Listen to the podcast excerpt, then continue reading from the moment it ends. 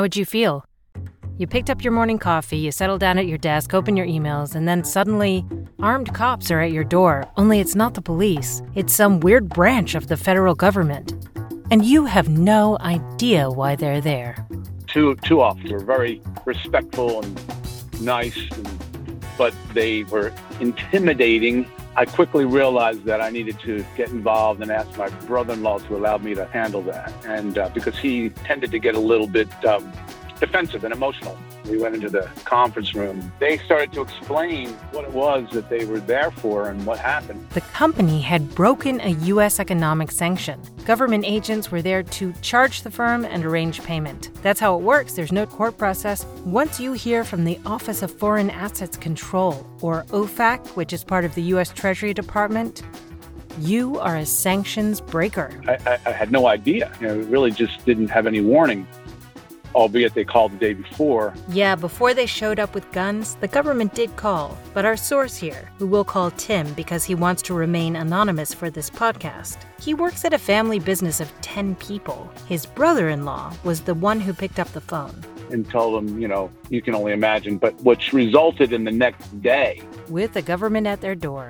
Which they said if we didn't comply, that it could be criminal. No matter where in the world you are, it is your responsibility to know if your customers and business partners are on one of these sanctions lists that the government says are off limits. And not just in the U.S., there are loads of lists, including those overseen by the UN and every country where you might be doing business. In the last 4 years, U.S. regulators alone doled out $1.5 billion in charges. Even companies that had huge compliance programs and employed thousands of people dedicated to putting red flags on paperwork still got fined, showing just how easy it is to break an economic sanction. I'm Nell McKenzie, and in this episode of Euromoney's Treasury and Turbulence podcasts, we'll look at two very different accounts of what happened when people tried to do the right thing and how they failed.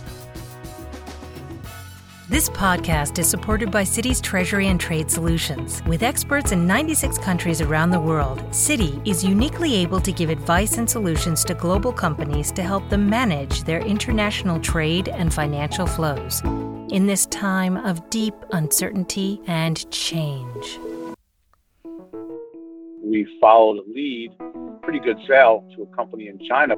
We actually became friendly with them, and they had a presence in the United States in California where they maintained an office. They flew across country. We met and we reviewed the machine that we were quoting like we would do any other customer anywhere. And it was very real and very professional. The key detail here is that Tim's customer was not on any government list. They weren't. The company that we sold them to were not on any OFAC list at all. They did not happen to have a warehouse. So they contracted over in their country a company to simply receive our machines on a loading dock from a container. That was it. And that company, who I didn't know who existed, a week or two before I shipped, machines were built, sold, getting ready to ship. Where am I supposed to be shipping these to, Mr. Customer? He went and found a place that could physically receive the containers, offload them, put them on trucks, and send them to wherever they needed it. So that company was on the OFAC list, who I didn't have any dealings with, but I did deliver to that company, you understand? The warehouse was real estate owned by what used to be part of the Chinese government, which had in the past sold missile technology to Iran. I remember talking to the officer from OFAC while we were winding down to the end of their investigation. And my biggest thing was, why do you let the commodities exports happen? Why don't you police it before it leaves and or educate better? And every single export has to go through certain stages before it can literally get on an airplane or on a boat. It begs the question, if a sanction is so easy to break, then what's the point of it in the first place? If I wanted to ship it to North Korea, I'll bet I could have gotten away with it. And then after it got there, they would have policed it and enforced it. Tim has paid his fine and settled his score. But his experience has left a mark. The feeling that I was left with, it really, makes me suspicious and not really trust our government. They wanted to find us. That was apparent from the beginning, and apparent in the end. It was something that they could have prevented, and I feel they could still prevent these things, and they don't. They didn't have an answer for me why they don't spend resources to prevent, to educate. Anna Bradshaw, a partner at Peter and Peter's law firm, says in the last 4 years, compliance programs have improved a lot. So today, Tim probably would have met someone making sure his machines were not going to wind up or pass through the wrong hands. But still, she says, it's tough out there. They are penalizing people and publicizing penalties that are imposed as a means of educating businesses on what their obligations are. And it's obviously an unattractive proposition for the business that happens to be hung out to dry. The unfortunate side of strict liability, right? Doesn't matter if you are aware of the law or not, you now serve as a warning to other companies. It all fits in to this new world where we see law enforcement and regulators struggling to police and regulate in a traditional way. The sheer scale of financial crime in general, not just sanctions breaches, but financial crime is incredibly hard to police because it's cross-border, and it also occurs at a volume that simply wouldn't be possible to address using traditional law enforcement techniques. Because the problem is so huge that companies have taken on part of the government's responsibilities. So ever since the early 90s, I would say, banks, for example, have played an enormously important role in reporting suspicions of money laundering and freezing accounts where they think there is potentially dirty money. And now this includes professional services like lawyers, auditors, accountants, and even estate agents and casinos. Of course, Anna points out there are some unintended consequences. If you're viewed as too risky or too small for these kinds of gatekeepers, you might get overlooked. Because the banks, professional service providers, the other regulated businesses will take the view that it's simply too risky to have anything to do with you, and they will choose to cut the cord. For a small company in the U.S., falling out of reach of traditional finance, either through circumstance or maybe by mistakes made, it can mean a huge lack of information flow, and that can have a serious consequence. Like in the case of Blue Robin, a software company. They broke a U.S. economic sanction, and the company was fined in 2015. My name is Hadi Shavarini. I came to the United States when I was barely 17 years old, arrived in New York City. I didn't speak a word of language, and I didn't know a single person in this country. So I came with one kind of raggedy-rag brown suitcase. That's it. What was in the suitcase, out of curiosity? Toothbrush? I had a whole set of clothing. Most of them my mother had sewn for me. This is back in 1978. And it was one of those suitcases that loudly said, "An immigrant has just arrived." Hadi is now retired from the web hosting business he ran in Boston for 17 years. At the start, it was just him and his co-founder. But as the business grew, so did the demands of his customers. They needed to hire a team of software engineers. And Hadi found them by chance at a wedding for his wife's family in Iran. Her cousin was one of those smart engineers. That's how the connection were made. And these are young kids, all graduates of the top university in Iran. We come from the U.S. They're all so excited seeing us. We're like something they dream about. They started working together. Clients were happy. They began to make money. Hadi needed to find a way to get these guys on payroll. Not knowing anything, my business partner and I go to our bank in Watertown, Massachusetts, and we say, well, we need to send $2,000 to Tehran. And the banker tells us, no, you can't send money to Tehran. Why can't we send money to Tehran? They did not tell Hadi that if he sent any money to Iran at all, he would be in breach of U.S. economic sanction. They went to a Western Union, same deal here. No, banks, we have no idea. Nobody tells us. So they go to a rug merchant they know in Boston. He recommends a fellow rug merchant who said he knew the father of Hadi's software developers and could get them the money this way. Never met one-to-one, honestly. Just a phone call. He gave me his business account. He gave me his tax ID, all of that stuff, because we had to say in our book, where is this money is going, right? Everything kosher. We go in, we send him money. Every time we do a project or whatever, send it to this bank account in New York. And then this kid used to send the money to Tehran to his father. And then his father would go meet my team, give him the equivalent in Tuman.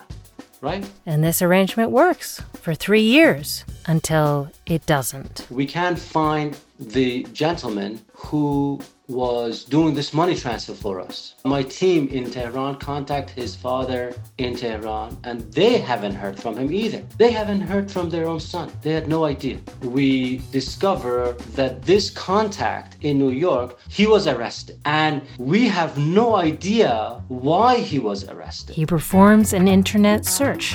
I found the Office of Foreign Asset Control, OFAC. I call it the OFAC, and it's truly OFAC.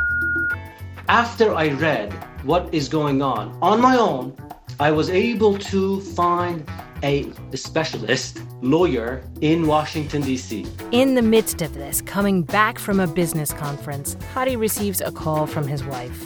And she tells me, don't be afraid and don't worry, but there were 2 federal agents looking for you. That's when all hell broke loose. And I'm like, oh, perfect. I'm going to go to jail. Remember, I'm from Iran, right on top of the axis of evil, right?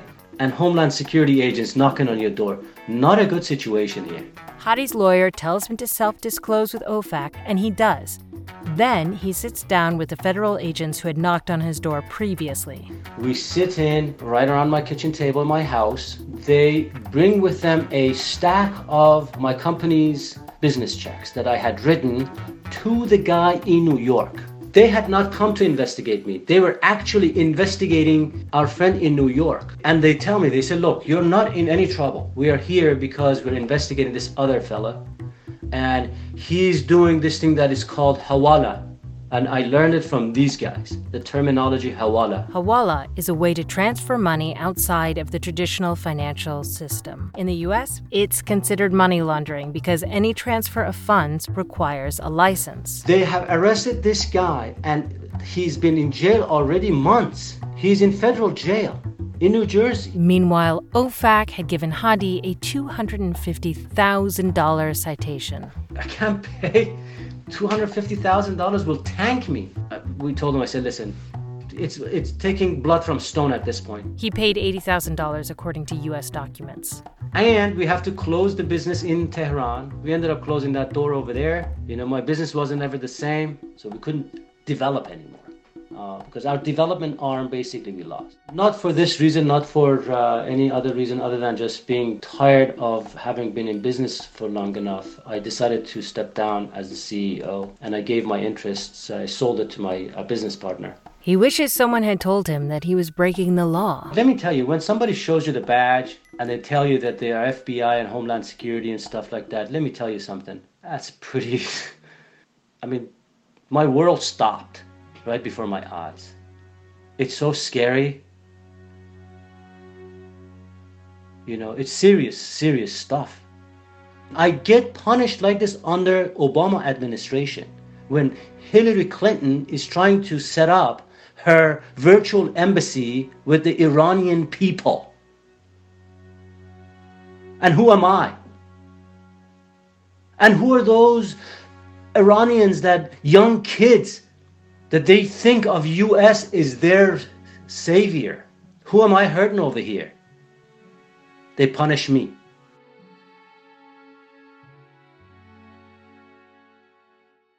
Because sanctions are so far-reaching and complex, there's a lot that you can do that could be a breach, but it may not be that you are therefore an evil person who should end up in jail. Maya Lester has been called Queen of the Sanctions Bar and the British QC who owns the world of sanctions. I'm a barrister at Brick Court Chambers in London. I have a particular interest in the law relating to economic sanctions. So is the international sanctions regime fit for purpose? That is a very genuinely complicated question. And the first reason it's complicated is because very often sanctions don't say what it is they are trying to do. Very often what they will say is because of the political situation or the human rights deterioration in X country, Belarus, let's say, Syria, we will impose sanctions, we the international community. But they don't say, but if you do X, then we will lift them. Sometimes they do, and the Iran nuclear deal is a good example of that kind of dynamic. But very often they don't. And so the second reason it's complicated is that I don't believe that there is a very comprehensive way of measuring whether a sanctions regime is doing anything or not, because it's one of the tools in the foreign policy armory of the international community of countries. So when a country is thinking, well, what do we do about this foreign policy situation? Do we send in the troops? Do we negotiate? Do we impose sanctions? Of course, imposing sanctions is an attractive option from many perspectives because it's not very costly. It sends a powerful signal. In theory, you're targeting the bad guys. Whether, in fact, it imposes pressure where it should be imposing pressure. If you're not going to sanction an entire country, then who do you pick from within that country? For example, you can't just go for the prime minister or a head of state. And that's for political reasons. We still want to be able to negotiate with and have international relations with presidents and leaders around the world. Okay, so then one level down. If you want to sanction agencies, businesses, and people with ministerial positions in that country, do these people have enough power to change policy? Is there something that this individual could do that would signal that the sanction is actually working and therefore that sanctions should be lifted? I think if the issue is, do they send a signal of disapproval? Undoubtedly, I think they do. And you can take the recent imposition of human rights sanctions by the UK, the European Union, Canada and the US. Those certainly seem to send a signal that we do not approve of gross violations of human rights. So it is a complicated question. This question is at the centre of policy deliberations in Britain right now. Because of the end of the Brexit transition period and the legal start of Brexit on the 1st of January, the UK is now a sanctions imposer for the first time because the UK has always done sanctions via the EU. And so actually it is an interesting time to think about, do sanctions work? We'll hear more from Maya Lester about what a UK sanctions regime might look like, as well as from former US regulators about how they do their job and why they think it matters, in our next podcast when we talk to the makers of sanctions. You can't behave like it's just sending it to Texas from California. Somebody gets arrested, and in order to try and fully cooperate, they roll over on somebody else, and cases get built that way as well. The dumbest cases involve those who believe they can sneak something by the U.S. government. But for now, please join us for the City House View. Joining me is Charlie Greer, who looks after AML sanctions and anti-bribery and corruption risk for Citi's Treasury and Trade Solutions. Charlie, welcome to the House View. Thanks, it's great to be here. So, given the stories we've heard today, if you had a magic wand and you could set up a way for small businesses to be introduced to the idea of sanctions, what would you do?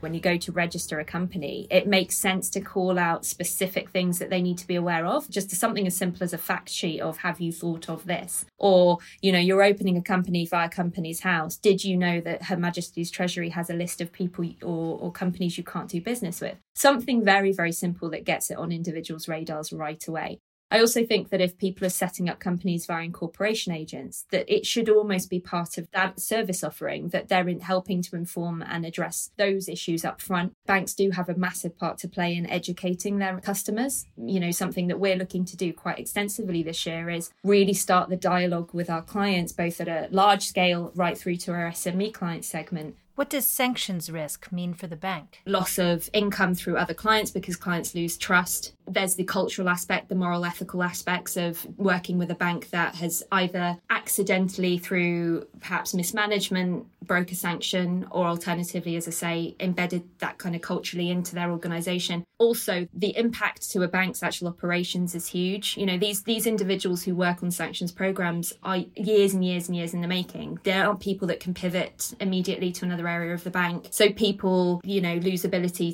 to retain their jobs. The bank's balance sheet drops through the floor. The share price takes a hammering. We've seen lots of examples of that historically when banks have been fined. Then what's involved when the bank has to consider each type of economic sanction, from the kind that targets a whole regime, meaning it's completely out of the question to do business with anyone in that country, to more targeted sanctions that focus on a group of individuals? When you're dealing with a comprehensively sanctioned country, it's quite easy to say, right, we won't do business with that country. Whereas with targeted sanctions, the complexity that they're bringing in, they're much more aimed at hitting the people, instigating the behaviour that you want to shift. You know, if you've got the sectoral sanctions regime in Russia, for example, where you have to work out the beneficial ownership of a company and whether or not it exceeds a certain percentage value of individuals that are captured under the list, then you can't do business with them. So it becomes an algebraic equation on whether or not you can do business. One of the results of this, though, is a loss of financial inclusion, and we lose large sectors of the world economy where the bank can act as a gatekeeper and a monitor. What are the risks in that? We want as many people around the globe to have access to formal financial services. If individuals have access to banking, wealth follows. So they're able to accrue wealth. That helps stabilise economies. It makes it a lot harder for criminals to hide their wealth from illicit sources. It just makes everything a little bit more visible, and it means law enforcement can follow up on those kind of suspicious activity reports that banks are obligated to file when they find something that they're not comfortable with. What's your takeaway on the stories we heard today?